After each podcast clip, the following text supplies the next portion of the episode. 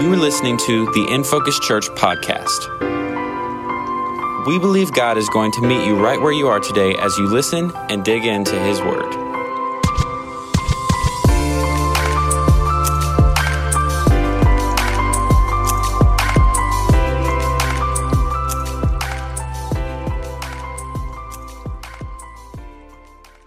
Good morning, In Focus. It's great to see all of you. Um, great. That, I forgot the online audience in uh, um, in the first service. Great to see all of you that are. Well, I actually can't see you. I'm great for you to see me uh, this morning, and I'm glad you're there. And um, I want to um, I want to jump right into this because I'll make some other remarks about uh, Pastor and that. But I am I'm a little jealous. I was asking him. I said, "What courses were you in?" And I know the speakers. Um, and some of them, and and um, and how he's being upgraded right now at this stage of his life and ministry here is really cool. I was jealous, and um, of what he's getting and who he's going to become and how he's going to grow over the next few years with you guys. He's just going to be better tooled up, so that's part of God's plan, and I think it's really cool that he's doing that and that you're giving him the liberty to do that. And thank you, uh, Pastor Brent and Carla, for letting me be here. Anytime you stand in another guy's um, place of influence, this thing with the microphone and all of that, it's a big deal. And when you hear what I have to say about what I think about this moment, you'll see how important it is to me and how what a big deal I think it is. Um, I don't think there's anything going on um, in this city right now, and will not be this week, that's more important than this seventy-five minutes right here. And, I, and, I, and you're going, well, that's because you're a pastor. No, it's because I read my Bible.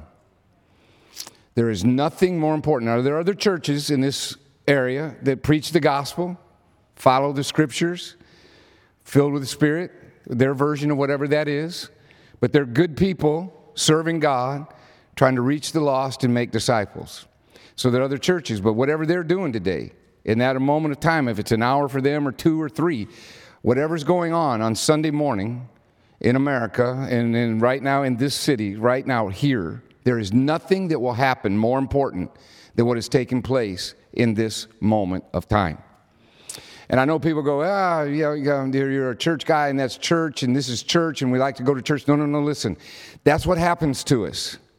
You know, you go fifty-two times a year, then you go for twenty years. Now you're one thousand times a church and all these different things. You're going, hey, listen, there is nothing more important. And we can never get familiar with what it means to come to this moment.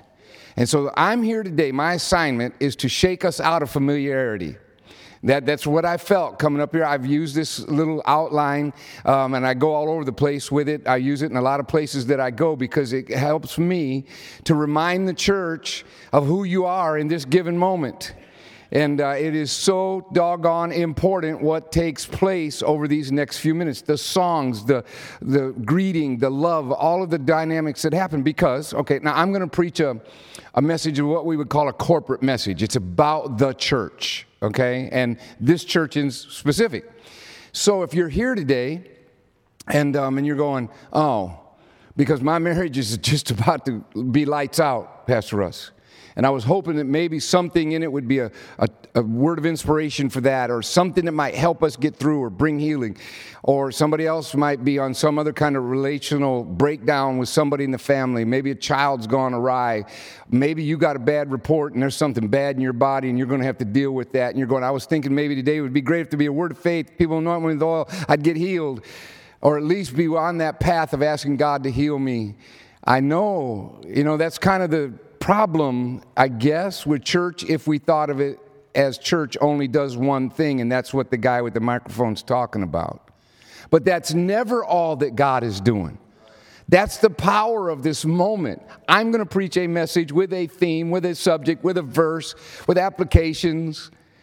But that's not all God's doing here. It's it's a big part of what God is doing here.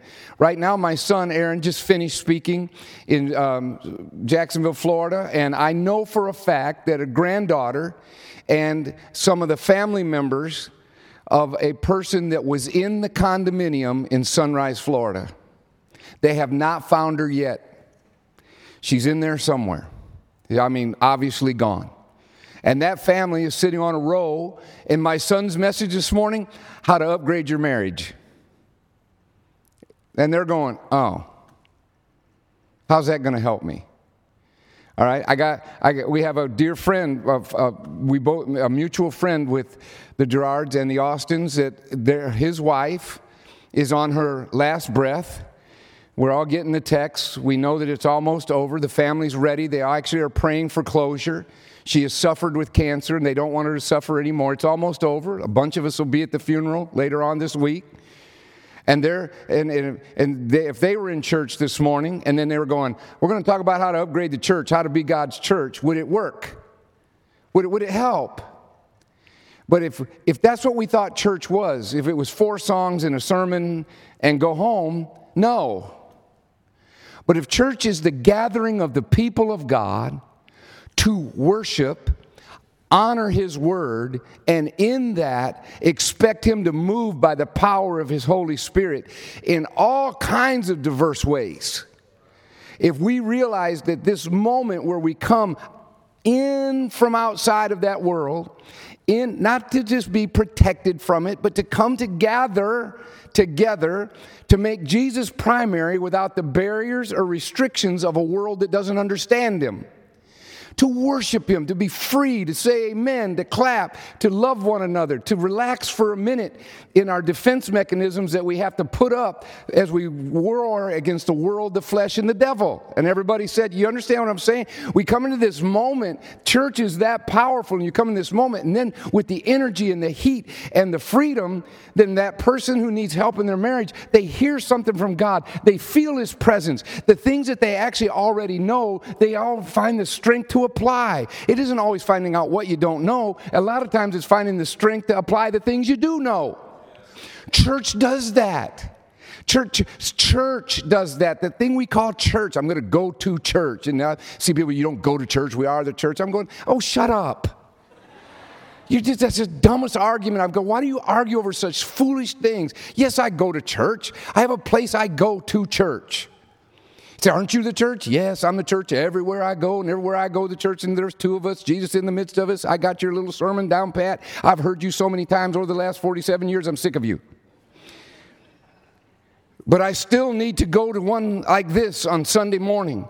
I need to go gather. I need to go somewhere where people worked all week long to make their songs actually sound like something I want to hear. They work hard for this kind of stuff. I want to go somewhere where, you'll hear why this is important in a minute. So I, my introduction is about two-thirds of this message, and I end it with the last third. All right, so I, I'm going to read a Bible verse in a minute, but you have to understand why what I'm about to say is so important. That's all I care. My assignment is that you come to church different next week. Is that you come to church going, you know what, I got to start thinking right when I go to church because I've gotten familiar with it. I've been going for fifteen years or two years or six months, but I've gotten a little used to it now. I know where I'm going to sit. I know who I'm going to see. I know how it's going to sound. I know what it's going to feel like. I know who Pastor Brent is. I know who the team is. I kind of get it now. And next thing you know, it's kind of this thing, and we forget how doggone important it is that Jesus is looking on, that His war to bring His kingdom to this part of Georgia, to this city, it centers a lot around what goes on in this room. Don't think that every devil in hell doesn't know how important this moment is. We should know. I prayed. I did a four-hour drive up here, so I set it aside. I had some phone calls I needed to make, some podcasts I wanted to listen to, but then I shut it all down, and I said, all right, Lord, it's me and you and In Focus now.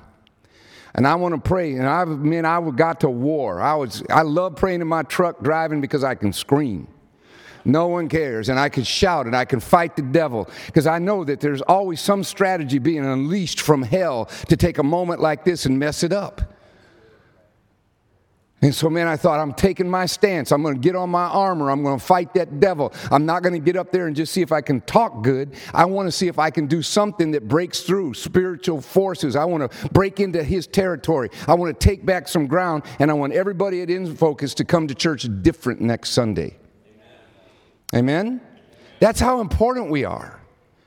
God does all this movement because we're gathered. And I didn't say this in the first service, and I have a little more liberty. They didn't tell me that. I'm just taking it because I'm not worried about the parking lot now, which I understand, believe me. But you know, which camera? Is that it? Is that who's watching me? If that's you on the other side of this, is that not you? But I mean, are there people on, that's the camera that's going live stream, right? The people back there waving at me. I don't care about you. I'm talking about the folks on the other side of it. I'm teasing.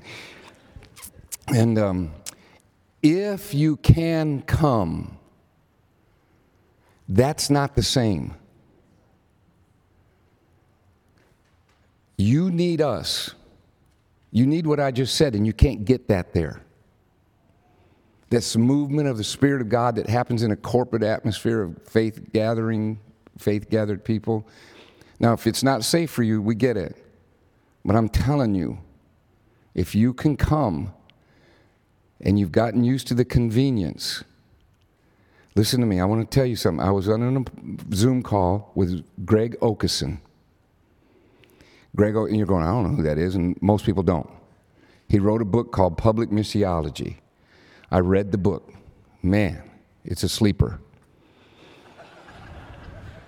If you were going to run out and buy it, going, I'm going to go get that book.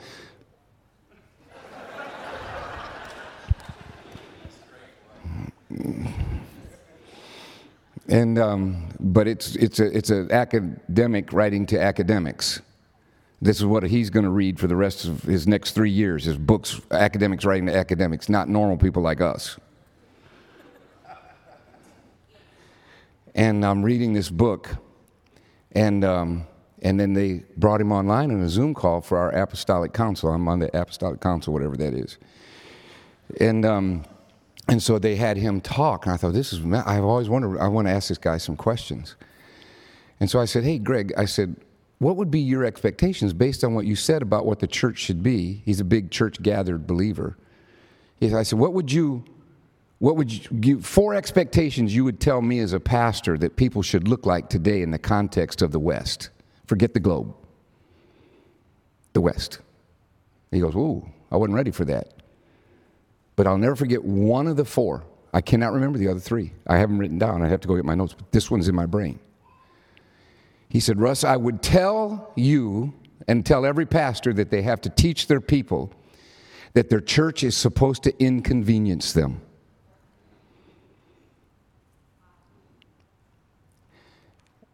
And he said, they don't want to be inconvenienced. They think the church is supposed to be convenient. And he said, everything in Scripture says the church is anything but convenient. That the church inconveniences you. Like, you had to get up and get ready. Now, it looks like some of you didn't, but but that's okay. I'm, we're glad you're here. You know what I'm saying? I mean, I'm, we're glad you're here. I'm glad you came. You know, try a shower and some other stuff next time. But you know what? I'm glad you're here. All right, I got to hurry. Now, this is where I get in trouble time-wise, when I do this kind of stuff. And I just thought, but you know what? It's good to go. I don't want to go. That's why I must go. That song, you just sang it. We'll sing, wherever you lead me, wherever I, I'll follow, whatever it costs. I don't know if I want to go today. If going to church is the bar that we're setting for convenience, we're in trouble, because the war is a lot more intense than that. So I do think church is supposed to inconvenience us. Now, don't worry, that doesn't mean I'm going to take advantage of you now and abuse your time and abuse your privileges and take all your time, talent, and treasure and get after all of that stuff right now. I'm just saying that following Jesus doesn't always feel good, never will feel good all the time. A lot of times we're in a war, we're in a fight with him while we're on this earth. The only time we'll ever get to fight like this is while we're on this side of heaven. So let's take advantage of it. Amen? All right, got to get back to this. So we all know that it's important. Let's go into our Bibles, because if I keep doing this, we will be here till four. All right, so John chapter twelve, verses one through seven. one through seven. Six days before the Passover, Jesus therefore came to Bethany, where Lazarus was, whom Jesus had raised from the dead. So they gave a dinner for him there. Martha served, and Lazarus was one of those reclining with him at table. Mary therefore took a pound of expensive ointment made from pure nard and anointed the feet of Jesus and wiped his feet with her hair. The house was filled with the fragrance of the perfume. But Judas Iscariot, one of his disciples, he who was about to betray him, said, why was this ointment not sold for three hundred denarii and given to the poor? He said this not because he cared about the poor, but because he was a thief, and having charge of the money bag, he used to help himself to what was put into it. And Jesus said, leave her alone. In fact, I'm going to make her a Bible verse, and people are going to read about her for the rest of time. I don't know of a time in history in my life when the church is more important than it is right now. The message it sends, what it says to the city, to the people around it, I don't know that we've ever been as important as we are right now. And I got to say this and then talk about these characteristics. But don't, don't ever look at the flaws of the church. Let's just go west. And don't do it in your own church. But let's just go big so that you don't go specific and then start asking too many questions in your head and miss what I'm saying. The church is filled with broken people, and everybody said, the church is filled with ch- people that are going to mature. They're going to get better, but they're not where they need to be yet. That's who we are. That's who we've always been. So we get out and we reach another five hundred people and stick them in the chairs. We just downgraded in our maturity level. They're not grown up. So when we're the church that is going to be the church, we're always adding immaturity to our ranks. That's discipleship. That's what. So we're always going to be struggling along. It, it, there's no way around it. So when people get embarrassed of the church or ashamed of the church because it has problems, I'm going, what did you think? Did you see one in Scripture that didn't? Was there some time the people of God didn't have something going on that God was fixing? Was there ever a time? See, I love the church. I come in and somebody says, this is broken. I'm going, that's probably why I'm here then. I'm dead serious. I'm going, well, let's try to fix that together. Well, aren't you embarrassed about it? Yeah, well, you know what? Did we say we're sorry or whatever we need to do? But let's get on with fixing it because we're the most important thing in this city right now. Who are we going to be? I mean, I, my church has got more things wrong with it, and Carter's got pills. There's always something wrong with it. There's always something I'm fixing, but I have never been ashamed of it. I've never been embarrassed of it. I've told this story many times. Man, I am way off today, so we'll just watch that clock and finish. We'll just quit somewhere. But I do weddings. I've done a ton of weddings. I don't do as many as I used to. Hallelujah. They are a time burner, Pastor. If you want to do a lot of weddings, good for you. Hallelujah.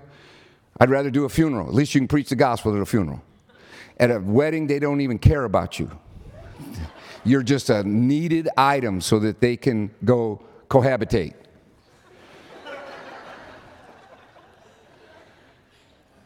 But I've done, I don't know, hundreds, I guess. And here's the thing. I got to go quick.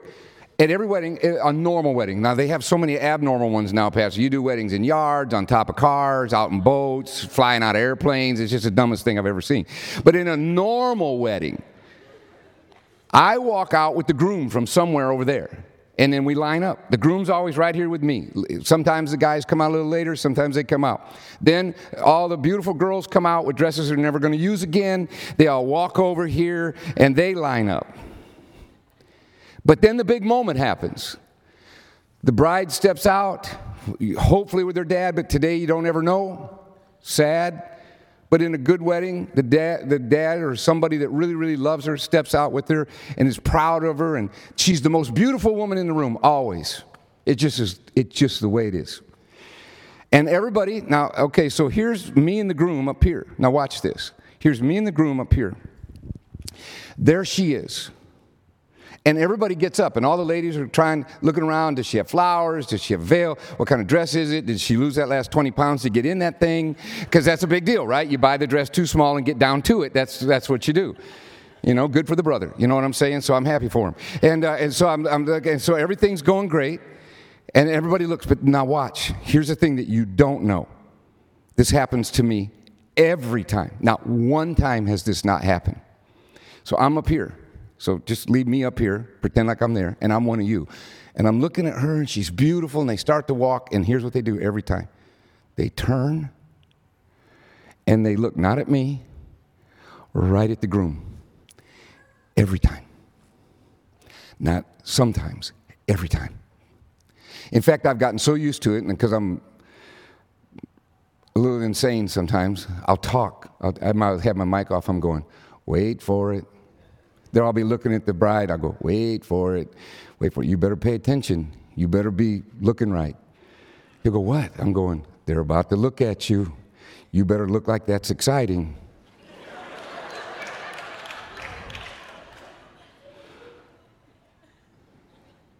And sure enough, they turn and they look. And here's what they're always thinking. What do you think? Do you see her? She's going to take your name. She's going to be your wife. How you feel about it? Are you like so excited? Why tell that story? Every Sunday morning. Every Sunday morning. The bride steps to the aisle, dressed in the beauties of holiness. Every Sunday morning. You think today's not important? Maybe not to you, but it sure is to Jesus. He takes this way serious. And she steps, and she steps, and he's the groom, the bride, and he's the groom. And we all go, what do you think? She's taking your name. Do you love her? Are you so excited? So before you beat the daylights out of that woman, you better be really careful.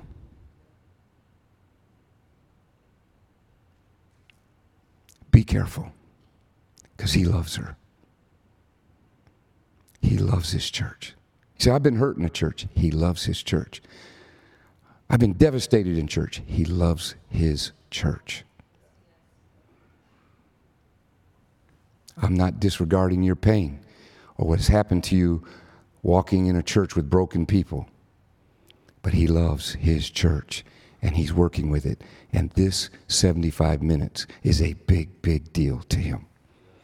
So there's five people at this table. I got to bring this message to a close. There's my two-thirds. Five people at the table in this story. It's like the end of a movie. Or actually the beginning of a movie. You know how they do those things where they show a scene and you're going, what in the world? And then it goes three years earlier. And the rest of the movie is all about getting to that scene. That's what this is in John chapter twelve. Martha's serving and just happy to serve and making the moment amazing. Mary comes in, extravagant worship. Songs are written about her. Her whole room's filled with the scent of the perfume that she pours out on the feet of Jesus. Lazarus is sitting over there eating. Jesus is present. Judas is sitting there not liking any of it. It's the best picture of a church service I've ever seen in Scripture. It's the best picture of a church service I've ever seen. Serving with joy and excitement because of what they've experienced in Jesus. Martha was no longer serving because serving drove her. She was now serving because Jesus was at the table. Mary was not hiding out in a house away from Jesus, brokenhearted because he didn't show up on time. She comes in because Jesus is at that table and anoints him. Of course, Lazarus has got a great backstory. He was dead a few days ago. Now he's sitting at the table eating. And Judas, there's always a Judas at the table. Somebody who's there using that environment for their own gain, never serving it, never giving to it. It's only good for them as long as it serves them. Every church service has those people in it. So what happened to the people? So we're going, so that would be in focus, having a great message to the city that it's in, reaching thousands of people for the glory of God. What would it look like? It would have unbelievable servants, but people who serve for Jesus. Now, here's where servants break down. Servants break down all the time whenever they get overwhelmed. When you're when you kind of got that mentality that I serve and I want things to be right, I love those people. They pick up little pieces of paper that are laying on the floor. I went out uh, to get a bottle of water and uh, because my throat was goofy and I couldn't get it right, and so I thought, ah. So I ran out real quick and I didn't see anything, and I, I looked at these three ladies. I don't even know if they were servants here. I, they had tags on, so I had hope. And, uh, and I said, does anybody know where I can get a bottle of water here real quick? And um, they said, oh, yeah. And I mean, everybody's just run all over the place. And you could just tell there was this willingness this willingness to serve there. And I don't think it was because I was the speaker. I don't think it was, it was because they wanted me to be proud of their house. Servants want people to be proud of their house. Like, hey, we take care of folks around here. And whenever, John Maxwell says that, doesn't he? He says, when people walk in the door of this church, they ask three questions. Do you like me? Can you help me? Can I trust you? I'm going to tell you what, that will always be true. When this city walks in the doors, they're going to go, do you like me? Can you help me? And can I trust you? And so if there are servants everywhere, they're looking, yeah, hey, look, I'll let you know we like you. Servants just make sure that people are welcomed. They make sure that people are loved. Because that has to be our first message to our city folks. It has to be. I look, I, I don't have opinions on a, a to share in anywhere but my own house. I would never go to somebody else's house and go, here's my opinion on the things of the day. I would never do that.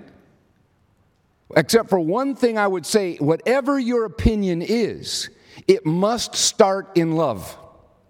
It has to start there. And, and however it comes out, it has to come through the filter of God's love and who you're helping in love and how you're getting that help in love. For God so loved the world, first, so loved the world that he gave his only begotten son. God starts in love because God is love. God can't operate outside of love. Everything he does is in love. So servants, by just taking care of people, by making the house amazing, by never wanting anybody to ever come in here and feel uncomfortable, unserved, or unseen. You know how people go, they don't see me. Servants make sure people are seen. That's how they are. It isn't just a job description of a greeter or an usher or a thing. It's, it's a mentality in the church of everybody's going to be loved here. And Martha does that, but you lose Marthas whenever they get frustrated with people who won't show up or help. She even got mad at Jesus. She got mad at her sister for not helping and went to Jesus and complained about it. That's what servants do when they're not right. They complain a lot because the serving is about them, not about Jesus. You have to right size your serving to Jesus. And then Jesus didn't show up on time. That drives servants crazy. What do you mean you're late? Servants, I drive them nuts because I'm like late to everything.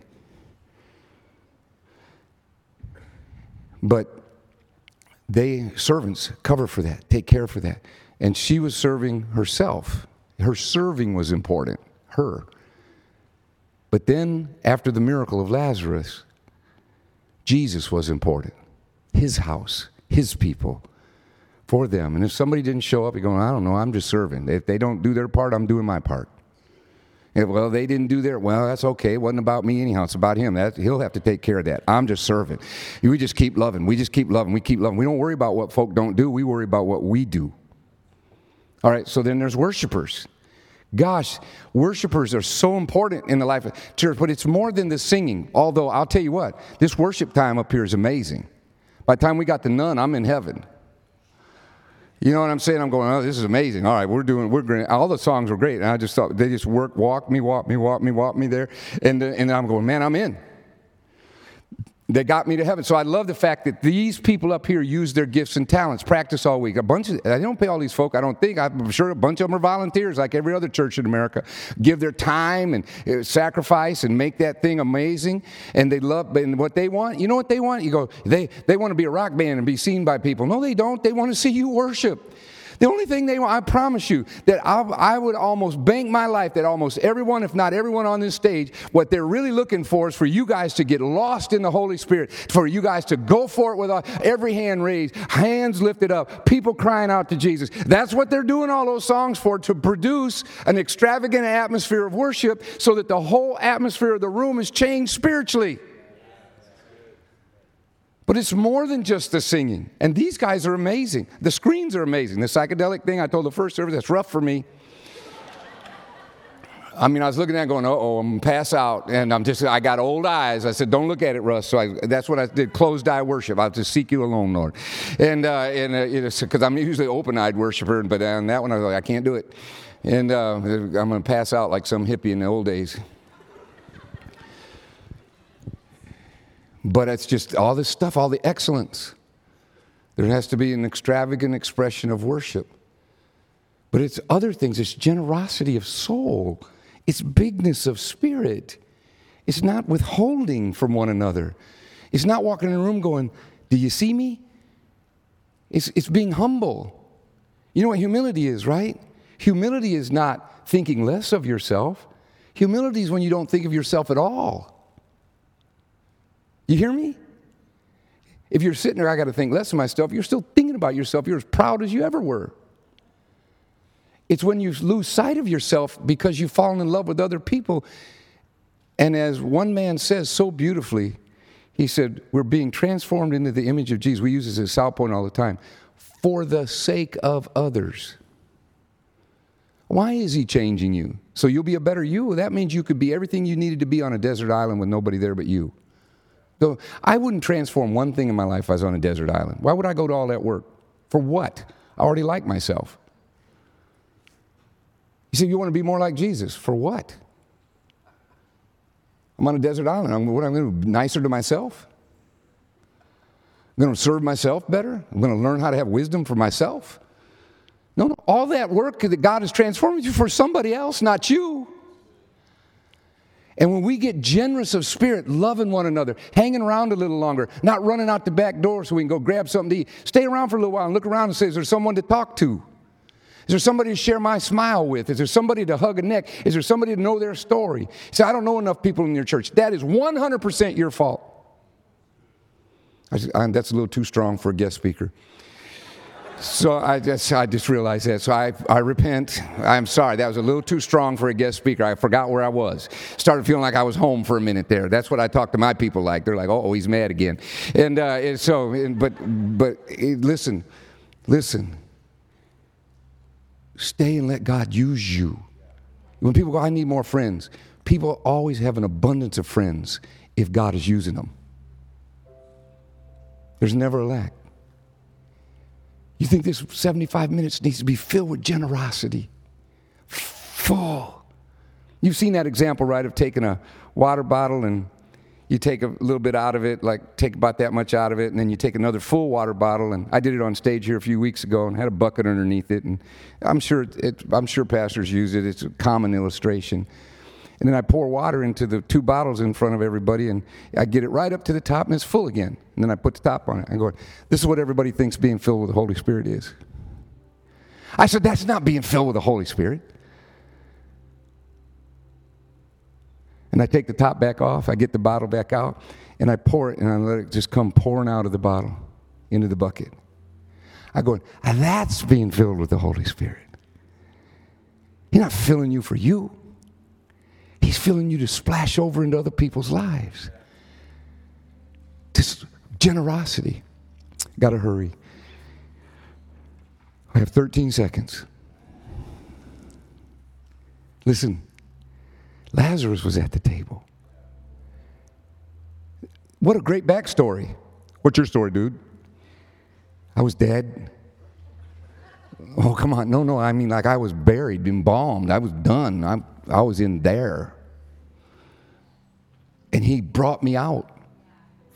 Called me out. I come walking out in grave cloths. What? Yeah, I was dead. Now I'm alive. Martha going, that's, that's what got me turned around. That's what got, my brother was dead. That's what got me turned around. I realized I'm all about me, and I was so desperate that none of my serving would change life, but Jesus did. And I thought, oh. And now look at him. I'm watching him eat. I'm serving him. He's here at the table in the service. Every Sunday, Lazarus sits at the table. Because my brother, my sister, you were once dead and now you're alive. You should never drive into this piece of property. And I do it. I try to remind myself all the time now, don't ever go to church and forget you were dead and now you're alive. Because if you'll just remember, if you won't get used to being a Christian, get used to being a believer. If you won't get used to that, if you'll remember one day you're going to breathe your last breath and your next breath you're going to be in his presence because the hope of eternity now exists in you because you're saved. That your marriage was saved because you were saved, because your life was saved because you were saved, that your children are being raised differently because you're saved. You were once dead and now you're alive. We should always come to every service going, I was once dead, now I'm alive. That ought to be the first. You ought to look around the room and go, you were once dead, my brother, but now you're alive. Look at you worshiping God. Look at you serving. Look at you giving glory. When we forget the power of the gospel, we lose hope for our cities. But when you remember the power of the gospel, you say, we got to be all this to get people saved. Let me, th- can I take like three or four minutes and let me tell you about the first church I pastored. I've never told this publicly. I'm actually thinking about using this at the Build Conference, so I'm going to practice on your church. If it doesn't work, I'll know. My first church, pastored in Midland, Texas, twenty-six years old, planted a church. I mean, we didn't know anything. Started in our living room, had no money. Debbie, me, and Chelsea. Chelsea, just a little itty-bitty thing. Let me just tell you a couple of pieces of my church. My first singer, because that was back in the days when you had singers. You sang solos and stuff. I know I, I'm as old as dirt, all right? I'm sorry. But we actually did that all the time. And there would be always a solo. And this first guy, man, he could sing great. And, but, and then he had a friend that he brought. And I thought, they seemed different. But... man, they were blessing the church, and they loved us. They never missed anything. They rehearsed, and they did a great job. They helped us with all of our parties. End of that guy's story, the soloist, he married another man in Albuquerque, New Mexico, a few years later. His friend was walking in the same lifestyle. God used him. We had this guy that came in, we had no money. This guy came in, he was the tallest Hispanic man I've ever seen. He was a welder in West Texas, and he's real tall. And he would come in, he would give five thousand dollars. He was just making money hand over fist. He would give one thousand dollars. But the, the problem was he would come to church drunk a lot. He just drank. He loved me, worship. Sometimes he worshiped with a little more liberty. My first worship leader, we moved into an office building. It's all the same church in about a two-year period. Moved in a little office building. First time we ever had offices. My worship leader, he was a psalmist. You know what I mean? Pastor Brennan, he's a psalmist. He, he, he. There was something about when he would start, you, you connected with God super easy.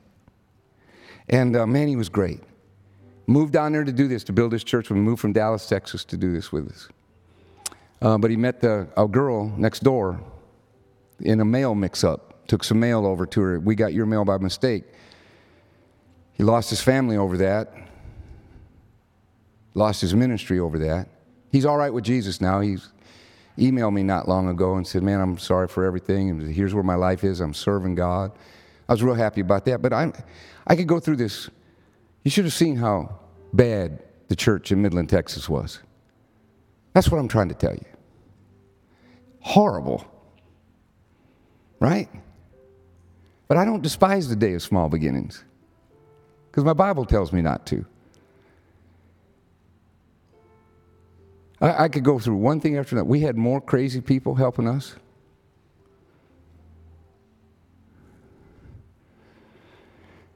And they would come and go and come and go, and Jesus used every one of them.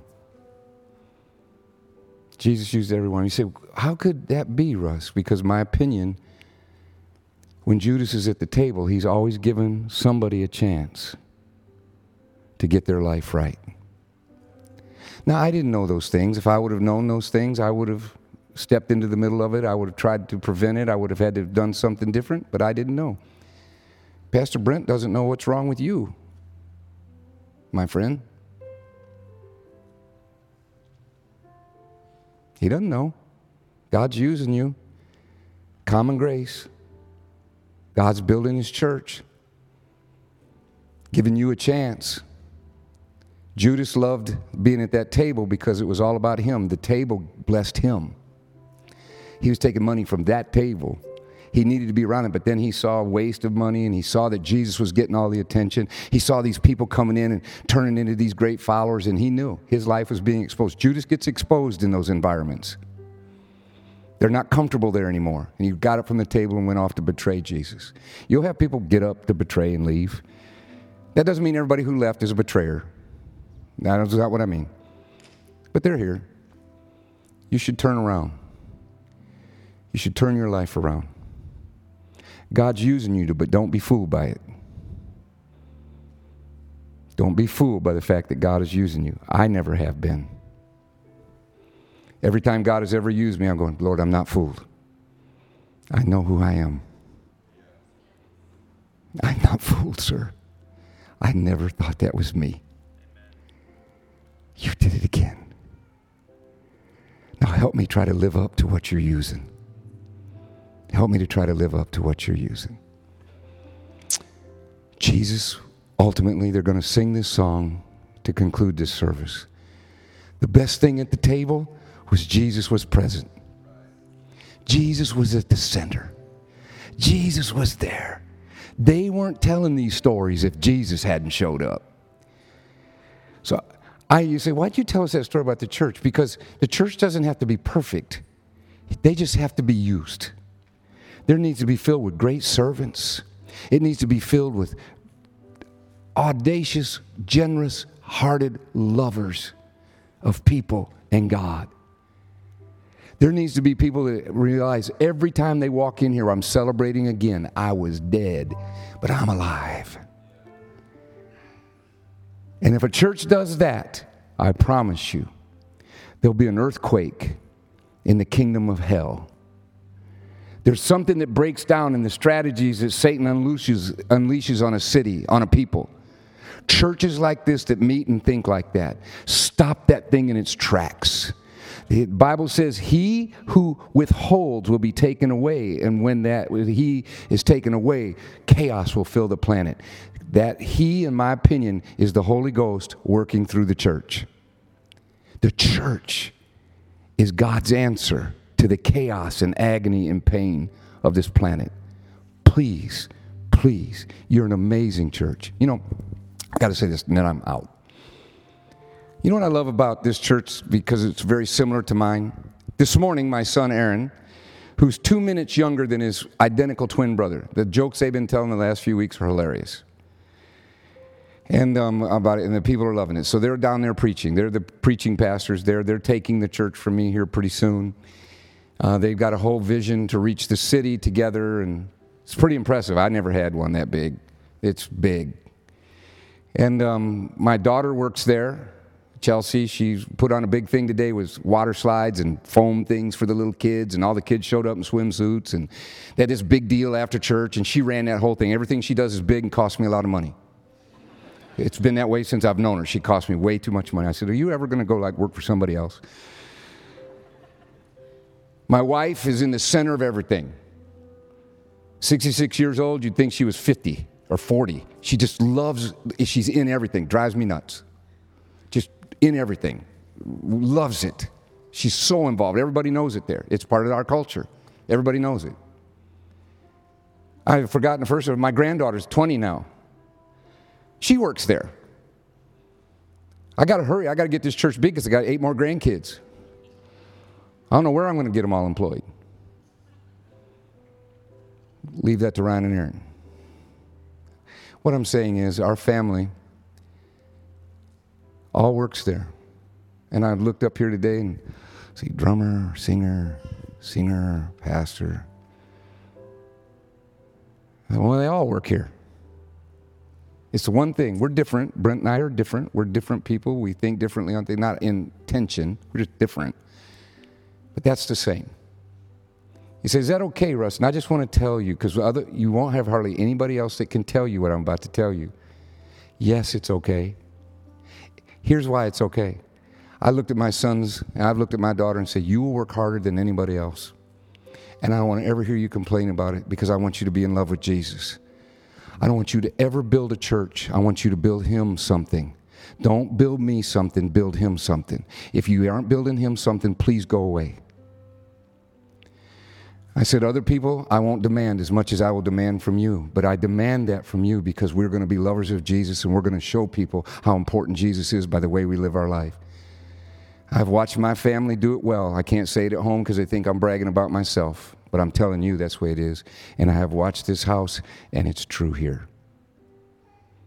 It's amazing to watch. You're blessed. This house is blessed. it must work. Look how great this church is. When people say, hey, Pastor Rush, your deal worked? Come on down here. I'll show you. I got twenty million dollars worth of building. Want me to brag? Here I go. Paul the Apostle. I got twenty million dollars worth of building. They're almost paid off. We have about fifteen hundred to two thousand people that call it home. It's planted churches. It's done a bunch of things. Yeah, it works because Jesus makes it work. My family's not special. Jesus is. I just taught them to follow Jesus. Follow him. He'll make us special. Follow him. He'll make us special. You have been listening to the In Focus Church podcast. We hope God met you right where you're at today. Be sure to like, subscribe, and leave a rating wherever you're listening from, and visit in focus church dot org for more on all that's going on in the life of our church.